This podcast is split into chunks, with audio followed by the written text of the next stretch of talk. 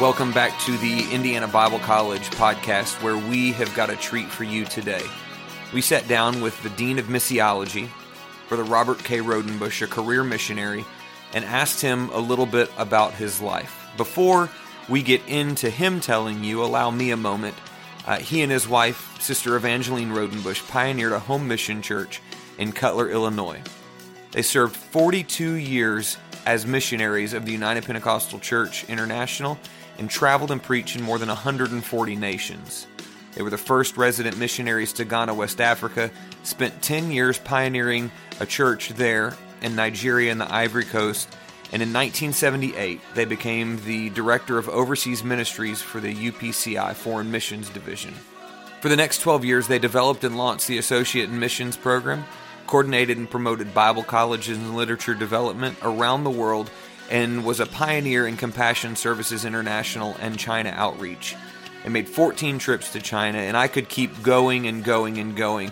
But I'm going to allow you the opportunity to sit down and listen to this interview with Brother Brzezinski and Brother Rodenbush. If you're interested in picking up the They Said Yes book, you can visit www.voicevision.com forward slash They Said Yes.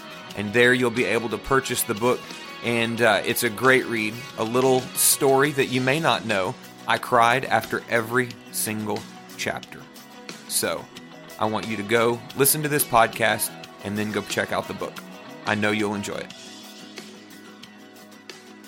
Well, we are here with uh, Robert K. Rodenbush, the Dean of Missiology here at Indiana Bible College.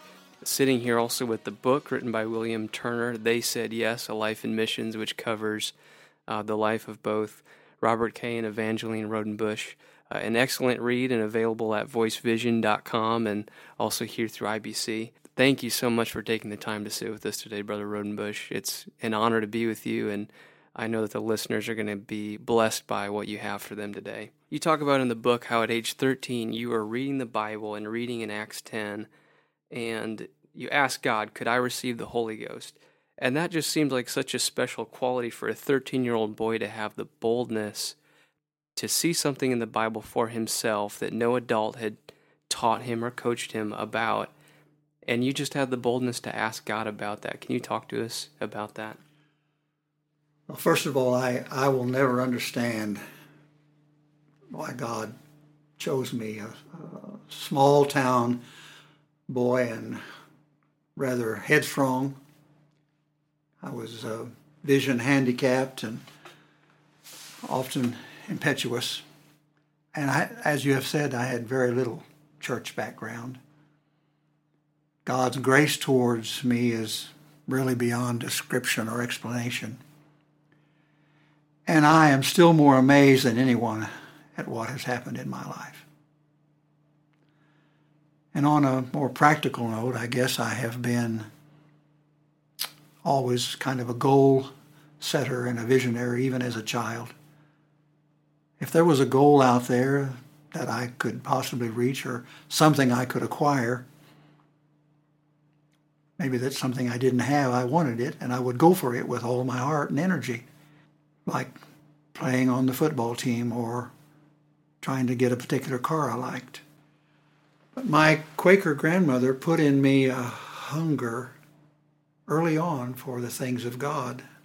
And the pastor of the Methodist Church, Dr. H.E. Dickey, he constantly reminded me of the importance of reading the Bible and the hunger for an experience with God and a desire, even at a young age, to become a preacher prompted me to read the Bible and find answers as, as I had been instructed. I was just naive enough to think that if I read the Bible, I could, I could find the answers that I needed. And so I just was doing that. And why not? I read it in the Bible and I experienced receiving the baptism of the Holy Spirit, speaking in other tongues. And I'd never been in a Pentecostal service. I'd never heard a Pentecostal sermon. And I was pretty uh, overwhelmed. Were you scared? Were you? Yes, it scared me. I was 13 years of age, and it, it scared me. I, I stopped the next day I went to school and uh, I just felt different all day long. So I sort of made up my mind tonight I'm going to stay home. I wasn't going to go with my parents anywhere. Stay home and uh, pray again. And I did that. And then I really received a fulfilling experience of the baptism of the Holy Spirit. Brother Rodenbush, I want to fast forward just a little bit to your time in Cutler, Illinois. Uh, you're starting a home missions church, and there's two stories there that personify a characteristic that's seen in you early on and carries through your ministry. Two stories that stick out to me. One was when a family was waiting for you at a local post office.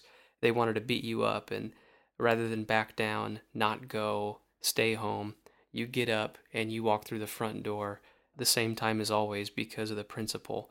And even though nobody was coming for a period to your home mission services, you would go to church, turn the lights on, have service just the same.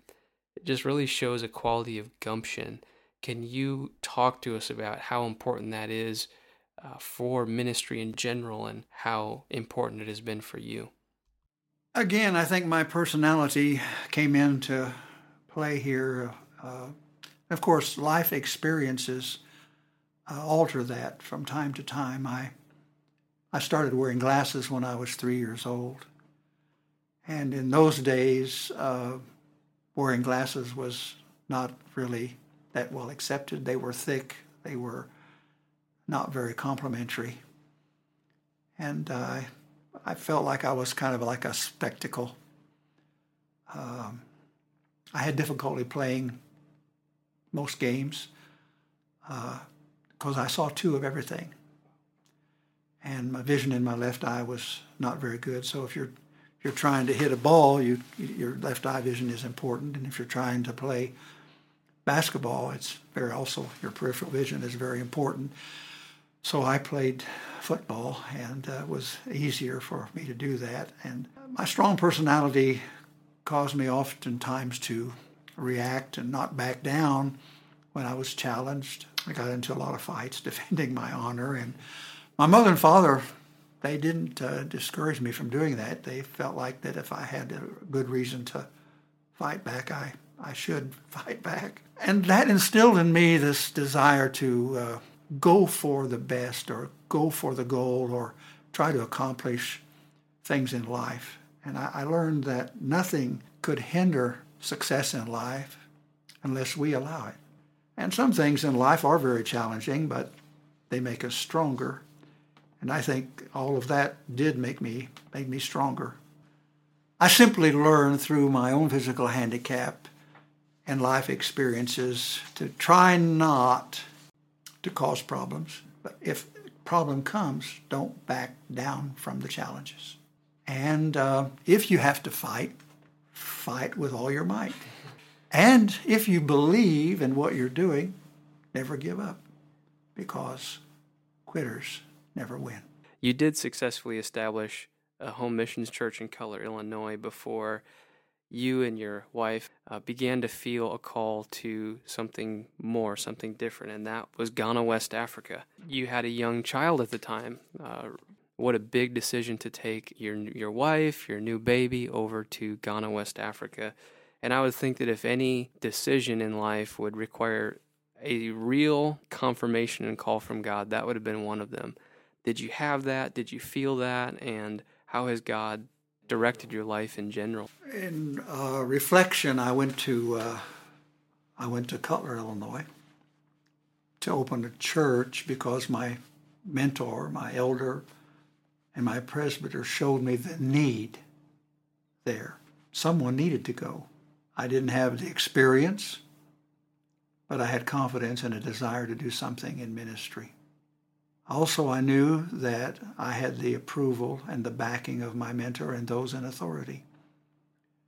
So when the burden and the call came in the next step of our ministry to go to Africa, where we were blessed to open five countries in West Africa, again, it was because I saw the need. I received a phone call from the late J.H. Yoetu in 1965 to make a trip to West Africa. I didn't know how we were going to go. I didn't know how it was going to be paid for, but God made a way. And I was exposed to the need. All along the way, I understood the importance of responding to the need that was presented before me. At the time I visited Africa, we had missionaries in Liberia and in South Africa. That was all, just two countries. So we said yes, and we accepted the appointment in 1968 to go to Ghana, West Africa. And during those 10 years we were there, we were privileged and blessed to open five countries for the United Pentecostal Church missions outreach. I heard from Sister Rodenbush a remark that the way that God directed your life wasn't so much by a master plan or something like that, but it was just the right next step. Would you say that that's how it happened? Was following the right next step? Yes. Uh, when we were asked to go to global missions to uh, become the at that time called the coordinator of overseas ministries, now it's the director of education and AIM. I accepted that because, again, the need was presented to me, and that was the important that was the important factor. What is the need here? Well, the need was we have we have 24 training programs overseas, and you have established a very successful training program in West Africa, graduated over 100 men into the ministry uh, during that 10 years. We would like for you to expand the training program training is essential in, in what you're trying to promote and what you're trying to uh, co- accomplish. So in those 12 years, we, uh, we started 64 uh, more Bible colleges, opened up 64 more Bible colleges around the world. During that time, I knew we would have to recruit and train nationals, and that was all a part of what was driving me to to reach a certain level in our whole fellowship the importance of training, especially overseas. After Ghana, you went back to St. Louis, and it was about that time when there was a need again brought up that Compassion Services International should be started. What was the original need there? There were two things that came into focus at that time. Uh, the first uh, need that I was exposed to was I was in Salt Lake City at the airport. And I don't know how many, maybe a couple of hundred young men and women came into the airport, into the waiting area where I was. And I, I just, all of a sudden, I realized, oh, Salt Lake City, these are Mormons. What are they doing? And uh, one of the leaders sat down beside me and started talking about what they were doing. And and he was telling me that they send out thousands of young men and women every year to mission fields around the world. And uh, the need came over me that we, we need to have a, we need to make a way for our young men and women in our fellowship to have a way to go overseas for a short time. Uh, those men and women, those young men and women, they were going for 18 to months to, to 20 four months. And so at this airport in Salt Lake City, Utah, I started writing, and out of that need came the AIM program. And the same thing happened to me. Uh, I was overseas and I witnessed uh, some tragedy. And I just, the same thing came to me. And so later on in a conversation with the general director at that time of uh, foreign missions was Harry Scism and he said, We need to put together a, a, program of some kind. And so he gave me the opportunity to work on that. And in 1986, we launched Compassion Services International, which was an integral part of the what is now known as Global Missions. Several years later, it became a standalone relief organization and is in still operation today.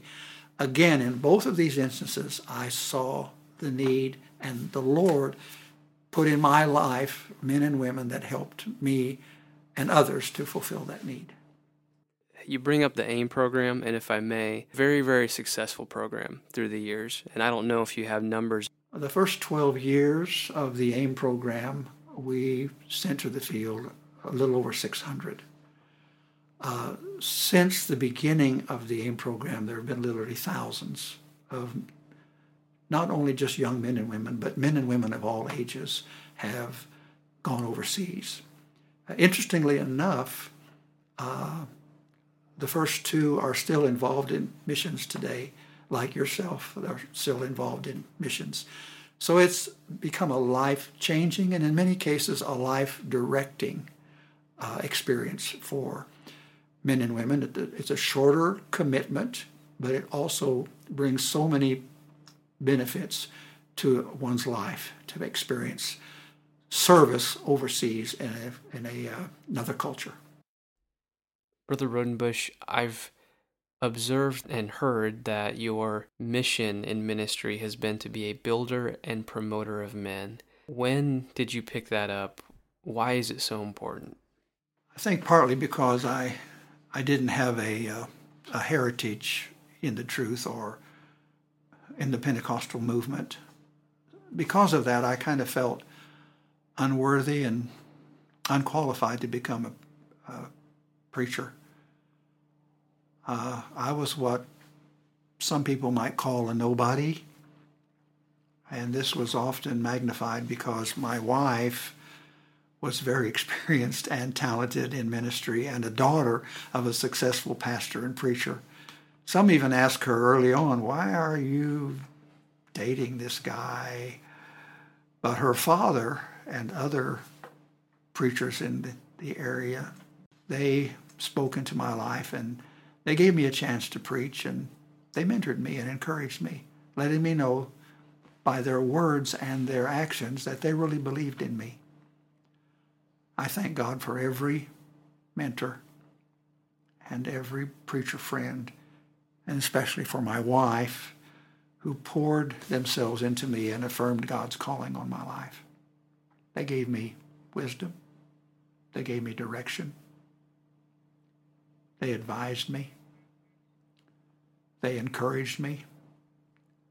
I made mistakes, but I was given opportunity to improve. Um, they assisted me with guidance, like a father or a mother watching their child take his first steps. They believed that I could do something for God if I would just keep the commitment. And knowing how much this meant to me, I want to do the same for other young men and women in whom I see potential, especially when I see leadership qualities. I don't feel like I can do anything less. It's something I love to do, and it's my way of building not only men and women, but building the kingdom of God through others. I just believe that together we can make a difference. Today, you sit as the Dean of Missiology. What do you hope to instill into this program, and what do you hope the program to become? My desire is to discover those who have a burden or a calling for missions whether in North America or globally. My desire is to give them some guidance to help them fulfill their calling. This can be done through systematic training and sharing experiences from men and women with more than 200 years of boots on the ground life experience in urban and home and global missions with the combined years of service of brother and sister William Turner, brother Jim Sleva, and sister Rodenbush, and myself. This experienced exposure is different than teaching missions from a book. I want future missionaries to know the details the good, the bad, the victories, and the disappointments about missions and missions life. More importantly, I want them to learn from experienced instructors that God never fails and that revival can happen anywhere there are hungry souls.